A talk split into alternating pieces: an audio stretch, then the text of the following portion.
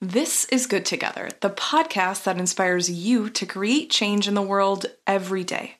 I'm your host, Laura Alexander Wittig, CEO and founder of Brightly, the number one destination for conscious consumers around the world.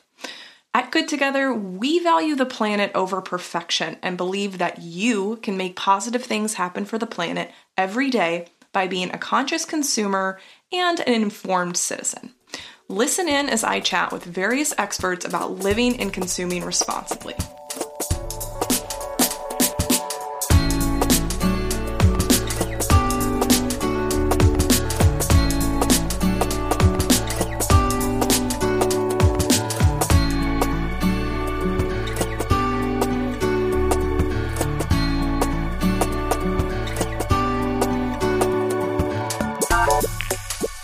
Together listeners, I'm so excited to welcome Laura Marks to the podcast today to talk about all things related to the environmental impact of streaming services. So, most of you love a good Netflix session. You are going to be very interested in today's topic. Um, Laura is a Grant Strate University professor in the School for the Contemporary Arts at Simon Fraser University, and she's the co author of the paper Streaming Media's Environmental Impact. So, throughout her research, research, she has learned all about the environmental impact of streaming, and she's now sharing how we can change our habits to better the planet. So, welcome, Laura.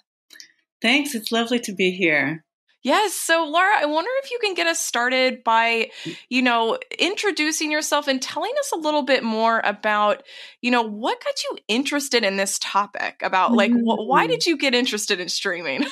yeah, thanks. Well, and I, have always worked on um, uh, film and media art, and I've always been interested in um, film and media makers who think about the materiality of their medium, whether that's film or analog video or digital video, and now streaming video. Sure. So, um, so I've always been uh, attentive to the the materiality of the media, and um, had to think about what is the materiality of our streaming movies because you know they seem so immaterial.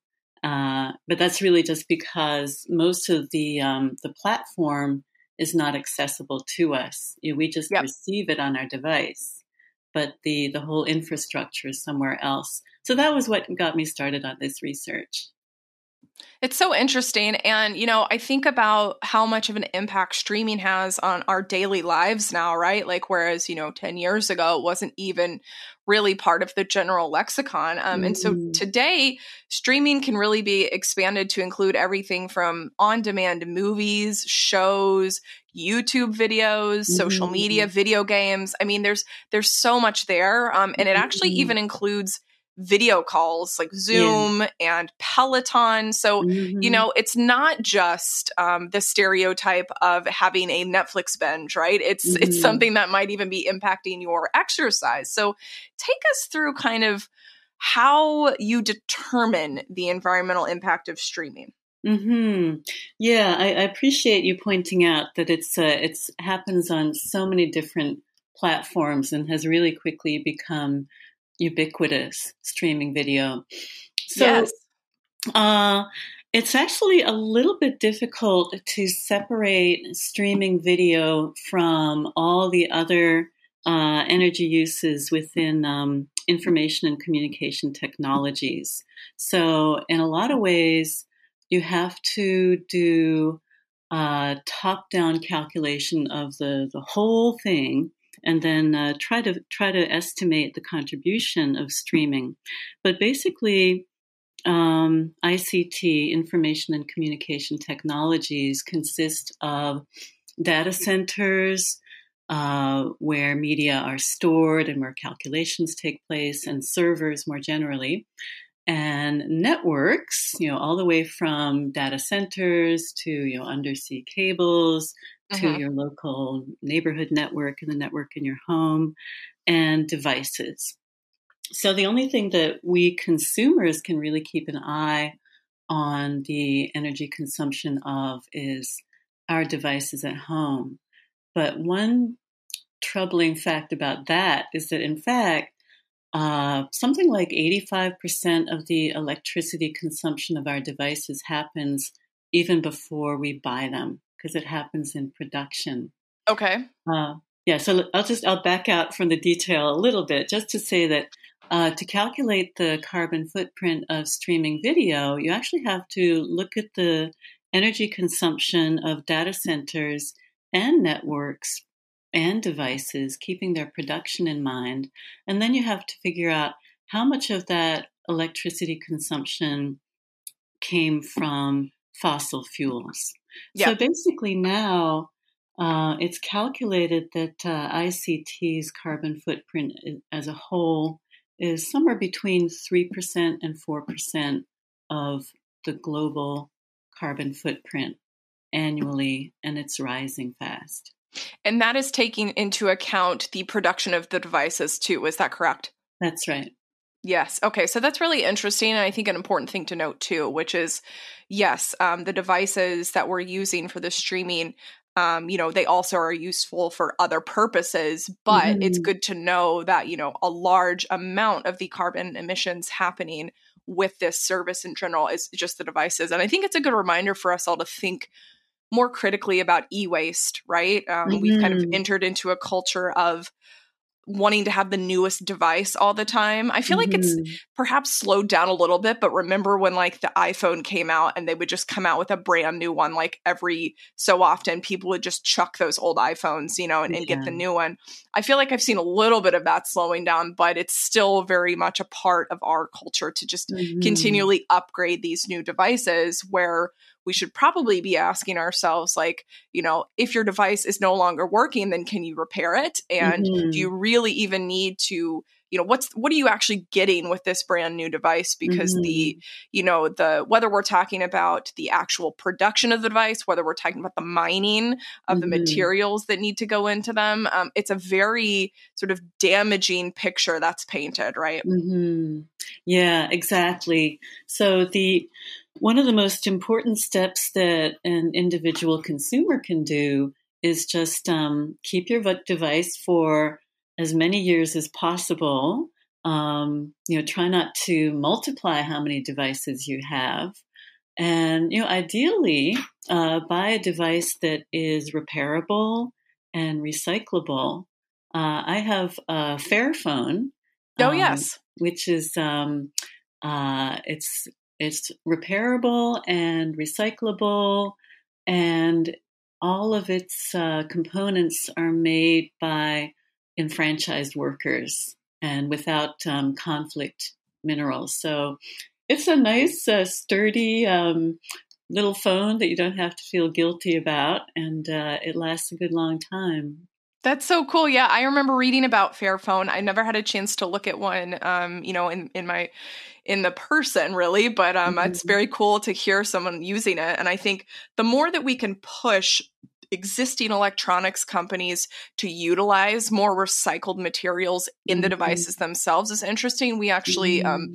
Acer recently reached out to us about a laptop that they've created using um, quite a significant amount of uh, post consumer recycled plastic, which is mm-hmm. interesting. And I like that they're thinking about this, right? Mm-hmm. I mean, mm-hmm we of course can always go down the path of blaming corporations and you know and of course all corporations have a part to play in this. But when you do start to see them shifting slightly because of consumer demand that's because they're recognizing that people expect more out of them. So mm-hmm. the more we can keep doing that the better right? Yeah exactly. And uh, also the um, the right to repair movement yes. is uh, beginning to make uh, a bit of an impact. And i think you know, although that begins as something antagonistic between corporations and consumers, um, some corporations are going to recognize the demand for um, uh, among people who want to have more control over their devices and keeping them for longer.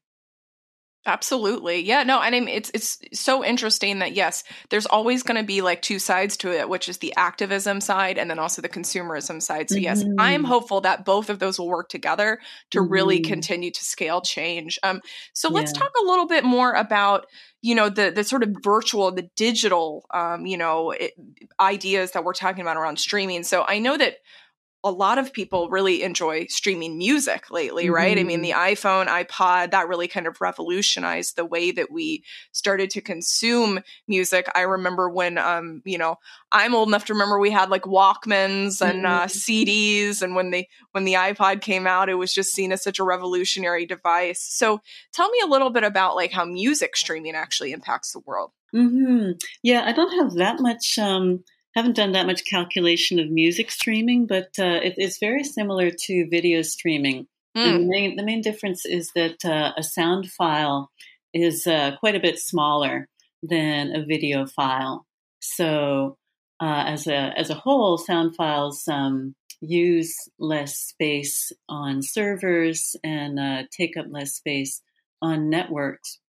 But uh, they but uh, streaming music has been calculated to have a pretty significant uh, carbon footprint too, and part of it is uh, the ubiquity that people people Mm. have gotten into the habit of streaming music all the time. Or Yes. you know, going going back to YouTube, um, you're just leaving YouTube open uh, to play music videos when in fact they're they're really just doing it for the sound. Yep. So even if you know, even when a, a file is relatively small, like a sound only file, um, the fact that people are playing it, playing streaming music and stre- as well as movies all the time, um, just puts an enormous demand on data centers and on networks. And the thing is, uh, those um, uh, server corporations and network corporations over engineer the infrastructure in anticipation of future demand. Yes. So, um, so for a long time, we can uh, stream to our heart's content without putting um, extra demand uh, on the server and network. Although there was this spike at the beginning of the pandemic in March, April, April 2020, when um, I think Netflix, YouTube, and some gaming company all had to lower their streams to standard resolution because so Mm. many people were streaming. So that shows that even an over engineered um, infrastructure still uh, gets overburdened by peak demand. Yeah, absolutely. That's I mean Mhm. it's it's really fascinating to think about that and I also I was going to ask you about the impact of the pandemic on this. So you you've answered that question and it Mhm. it doesn't surprise me obviously that people turned to more of these services as we were kind of left without a lot else to do um, you Mhm. know at least as we first started to kind of shelter in place and things of that nature um, but what i do think is is super interesting about this concept is something that we come back to frequently um, in the course of examining um, environmental issues on this podcast which is there really isn't such thing as free anything Yeah. right so you might think to yourself hey um, i've chosen to not go out and buy a physical record or a physical cd or something like that to Mhm. play well we actually found a statistic that said that listening to an album for more than five hours is actually more harmful to the environment than Mhm. using a plastic cd or a vinyl record and so Mhm, that's a very like contrarian piece right Mhm. Yeah, yeah. I'm glad you found that because that that's um that's one of my team's um, best practices. If is uh, if there's some music or a movie that you are definitely going to listen to or watch multiple times, it's uh, better for the environment to purchase it because sure, there's that initial production energy that goes into making the um, the DVD or the CD, and and also the energy energy that goes into transporting it. But uh, eventually, it'll work out to be um, to have a smaller carbon footprint than um, than streaming it. Well, it's so interesting because we, I, you know, would just assume to not have a physical item created, period, would be better. But, you know, as we start hopefully to get into a world where we do have more opportunities to recycle um, Mhm. some of these existing materials and, and reuse them into other things, it is Mhm. entirely possible, you know, of course, at least from the carbon emission standpoint, that it's Mhm. it's lower if you get more usage out of it. I'm also curious to know. I'm I'm not well studied enough on the music industry and how um, the artist workout profit sharing with the streaming um, uh, you know services. Mm-hmm. but i be i Mhm. wonder you know it's just a question for us to think about uh, as an audience. Like i wonder if you know in addition to potentially contributing to a lower carbon footprint if you're going to listen to an album for a long time if you're purchasing that album is the artist actually getting more of a cut of that purchase than they would from a streaming service? I don't know. You Mhm. know what i mean? Interesting to think about too purchasing media, either purchasing durable media or downloading a file that you purchase, is in almost every case better for the environment and also better for the artist. That's fabulous. I mean, you know, like I said, it's it's just a really interesting thing for us to all consider as we start to stream music and, you know, continue to find new new albums and new hits that we like listening to. So let's move on mm-hmm. to really what what first came to mind for me when we were thinking about streaming was, you know, TV, movies, videos, etc. and Mhm. specifically some of these streaming services like Netflix. So, Mhm. um, according to Netflix, about one hour of streaming emits about 100 grams of carbon dioxide. So, Mhm. how does that match up to kind of the calculations you've thought about? And, um, you know, what what's going on with this problem as well? Yes. Yeah, the, these calculations are extremely contentious. yes, Um, that's what I figured. yeah, yeah. My, Yeah. my team and I, we're a team of uh, uh, media scholars and ICT engineers, and we spent a year reviewing the engineering literature and reviewing the different ways that um, uh, streaming carbon footprint is calculated, and ICT carbon footprint more broadly, and it's uh, it's very contentious, to, uh, based on how you determine the system boundary, basically. So, do you include data centers and networks and devices and production energy, or do you uh, exclude some of those? So, there's quite a lot of variables. Um, other uh, also, the thing is that um, you can't uh, you can't really do a calculation additively. I think this is actually the most important point Okay. because the uh, infrastructure is operating twenty four seven. So the data centers and servers are on, no matter how much they're being used. The network is on, no matter how much is being used. Um, so streaming is using that existing infrastructure. So sometimes people calculate um, the additional energy uh, consumed by a stream, but that's that's like saying that the whole infrastructure that was already in place is um, is not not related to the energy needed to stream. I hope I wish I could think of a good metaphor for that. Maybe it's like saying, um, "Oh, when I when I bake this bread, I just um, you know use the energy of my oven, hmm um, but not you know like not not. But I didn't think about the solar energy needed to grow the wheat or something like yes, that. Yes, exactly. Well, that's why Mhm. all of this is so difficult to. It, I think it's difficult for consumers to wrap their head around. It's why like there's so much gray area when we talk about Mhm. some of these topics, and so it's why having the conversation like we are right now is important, so that people Mhm. understand that you know, sure, you can share a statistic, and somebody might kind of balk at it and then go along with their with their day Mhm. but if you kind of break it down like we're doing right now it Mhm. makes a lot of sense right Yeah, yeah, because there are things that are are clear enough to direct action. You, we know that ICT's carbon footprint is large. yes We know that it's increasing. We know that um, the demand for uh, streaming large files is a, a really significant chunk of that. And the other the other significant chunk is um, artificial intelligence okay uh, and Internet of Things. So, and of course, uh, cryptocurrency. Yes. So, but but streaming, um, I think, is the first, you know, the major major demand on the infrastructure that really kind of set set the pattern of this out of control growth that people still think, you know, often think is virtual or invisible.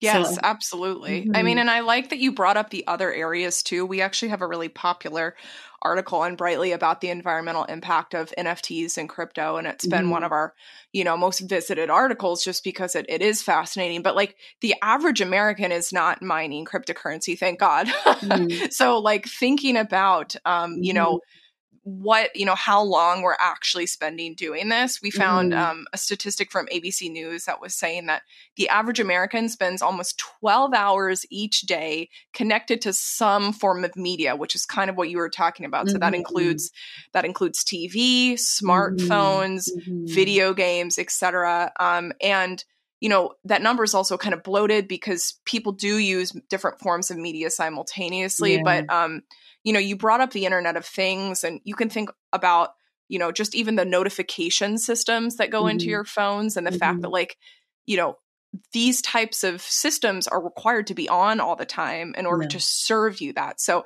they're kind of operating in the background. You probably don't even know what they're doing. So, mm-hmm. you know, just thinking more about our consumption from that aspect is is very interesting, right? Mm-hmm. Yeah, yeah. As you're saying, in many cases, it's a it's a forced consumption that if you mm. sign up for certain platforms, you know, you're required to um, keep a certain amount of information flowing. Um, but th- there are there are a lot of a lot of things that we can do at the consumer end to um, to limit demand because basically that I mean I really appreciate that you um, uh, separate consumption and activism because activism is is necessary but there's a lot of things that we can do in terms of consumption in order to limit our our individual demand yes and and uh, you know cumulatively that makes it less attractive for uh, telecoms and media corporations to say, oh, we have to continue to expand the infrastructure in anticipation of new demand. And honestly, yeah. I'm, not, I'm not super optimistic about it because they just seem to to be um, intent on expanding infrastructure and, and uh, you know so many um, you know the phone companies and software companies and platforms are all advocating more and bigger but I do think that a consumer movement of um, uh, conscious streaming, we could say, could help to decrease that demand. Absolutely. And the other thing that can help, you know, because there's always like a conversation we have around like, yeah, realistic expectations of ourselves, realistic mm-hmm. expectations of like, you know, how we have to engage with technology for our jobs, etc. But I mm-hmm. think the mm-hmm. more that you're right, we can take a step back, understand what our personal impacts are, see what we can do to reduce, um, mm-hmm. and then mm-hmm. also support companies that are trying to make a difference, right? And so when you you mentioned sort of the um, kind of secret bargain that we strike with certain uh, companies in order to get things for free. Like we, mm-hmm. that's advertising, um, push notifications, all of these things. Um, you know, so finding products that don't uh, require you to have this information flow happening all the time is interesting. Mm-hmm. Um, mm-hmm. I also am interested in you know thinking about supporting companies that are trying to do a little bit better from their energy consumption levels. Um, mm-hmm. I, I, mm-hmm. saw that Netflix is working towards achieving net zero greenhouse gas emissions. I mean, it's saying that they're trying to do it by this year, but like just mm-hmm. thinking even more about pushing these companies to do better, right? Uh, yeah, for sure. Um, there's uh, uh, there's a lot of research into um, uh, net zero and um, how uh, how a, a, media platform can be net zero, and that often that entails um, passing on passing on some of the the energy work to uh, to other companies. So, for example, Netflix mm. is um, uh, might be carbon neutral at source, the way uh, um, uh, Alphabet claims to be, but um, at various points in the network, when other companies get involved, then that that promise no longer holds. So, got it. Yeah, yeah. So I, I agree with you that it's really important to pressure the companies, but also to be very aware of the many ways that they can kind of do a, a bait and switch about it. But I do have some suggestions for consumers. Do you want to hear them? Absolutely. uh, and we've touched on a lot of them. Um, the, you know, the first is uh, uh, you can limit your streaming by using using f- physical media or using files that you own and have on your own device. Yep. Um, and another very simple one and really important is to decrease the resolution. Uh, instead of using the default resolution, you know, decrease it as low as you can stand it. And that be, you know, that would be hard if you're if you're watching a you know a gorgeous uh, movie on Netflix. But you know, if you're watching like a, a meditation video or a cooking show or you know, um, you know something else that is more about the informational content. You know, do um, uh, uh, squish it down. Very, very interesting. yeah. Yeah. And uh, also, if you are uploading files, um, compress the heck out of them. Uh, I, I run the uh, Small File Media Festival, and we're a festival for movies of under five megabytes. I love this. yeah, they're they're gorgeous movies. Yeah, a little bit hard to see sometimes, but really beautiful. And on our website, we have uh, lots of tips on um, how to make a small file video. So that's another thing. If you're uploading, um, just take you know use Handbrake or something to just squash it down to a much smaller file. Um, yeah, we talked about uh, keeping your phone as long as possible.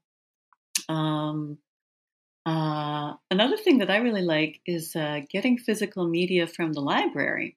Yes. Way, yeah, it's great because you're not you're not you don't have the problem of um, you know stimulating more production.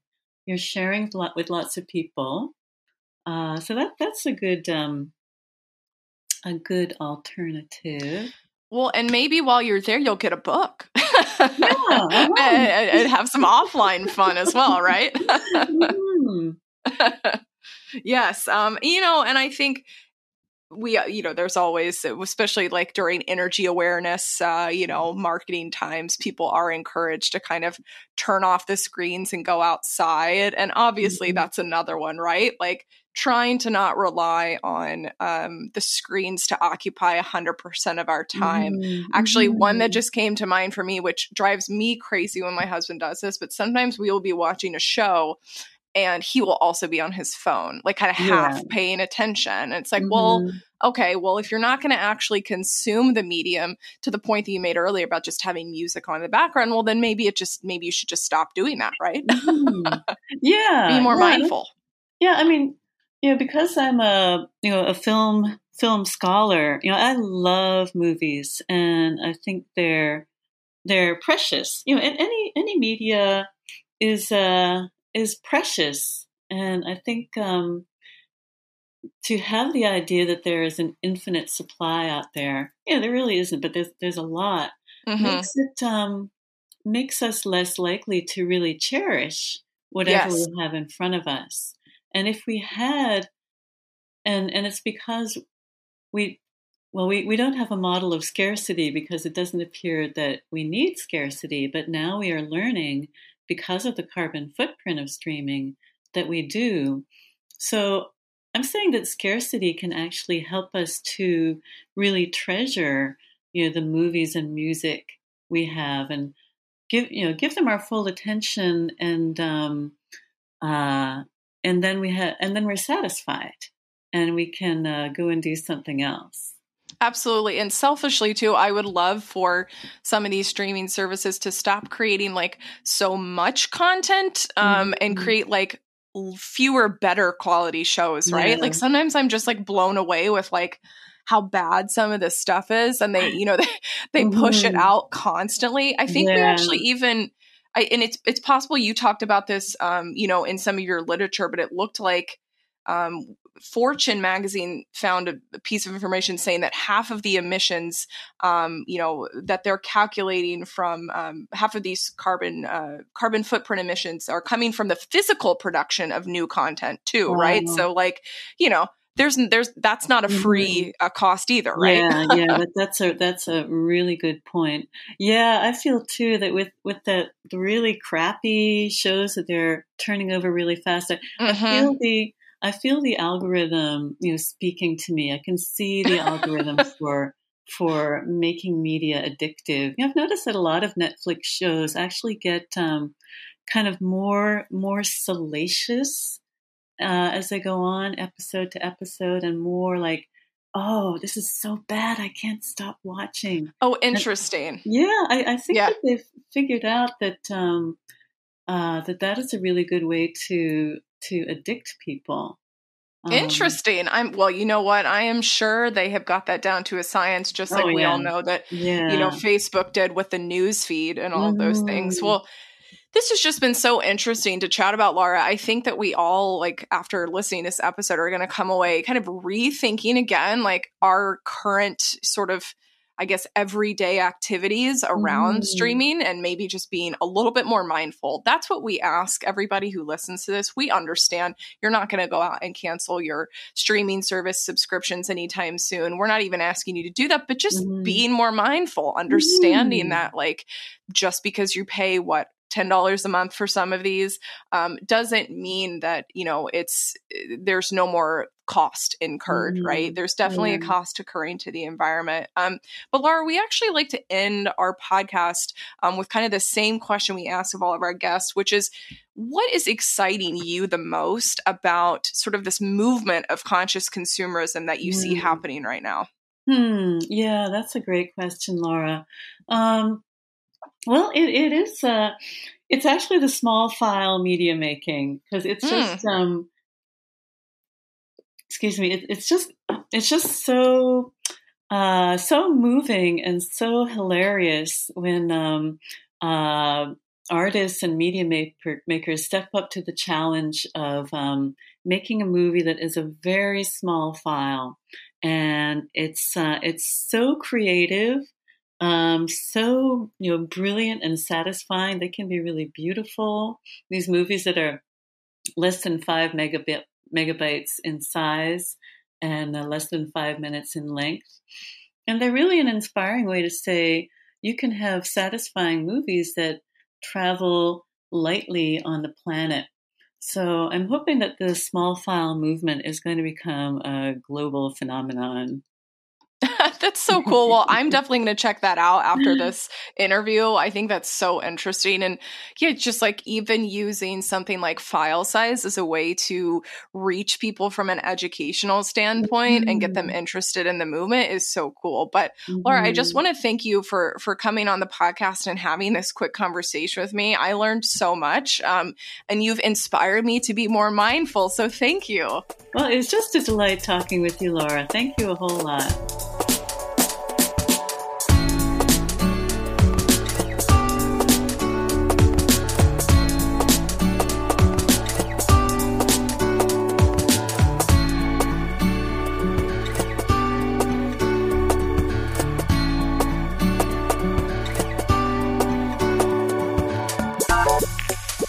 Thanks for joining us on another episode of Good Together.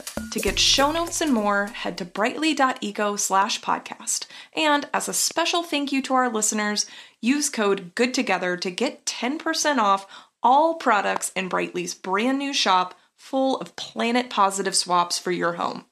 Finally, don't forget to join in on the conversation with us on social, where I know you can find us at brightly.eco. Don't forget, we're all on this journey together, so have fun putting the planet first and stay curious.